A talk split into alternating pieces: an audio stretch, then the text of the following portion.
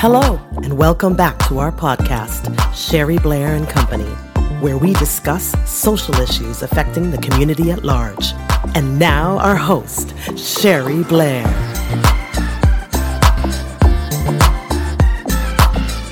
Sherry Blair bringing you a daily dose of positivity. We are in month eight. Master your emotions, practice happiness, and be appreciative. Judith Orloff said, How you react emotionally is a choice in any situations.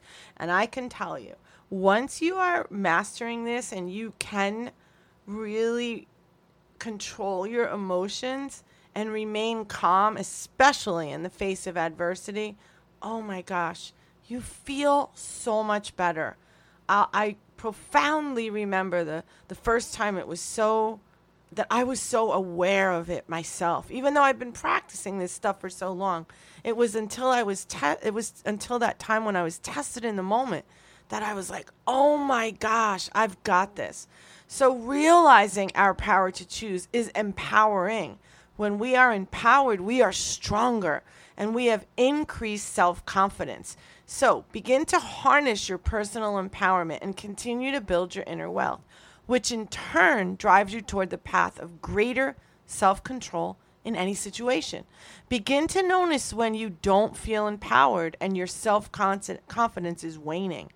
Understand how you feel, both positive and negative. It helps you to gain strength in making choices to get the outcomes you want. Identify those thoughts and feelings and then make a commitment to empower yourself to change that situation. Really sit with this. Listen to it again if you need to.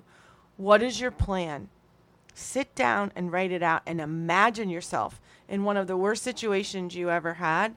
Imagine yourself handling adversity or conflict with the utmost calmness and inner peace.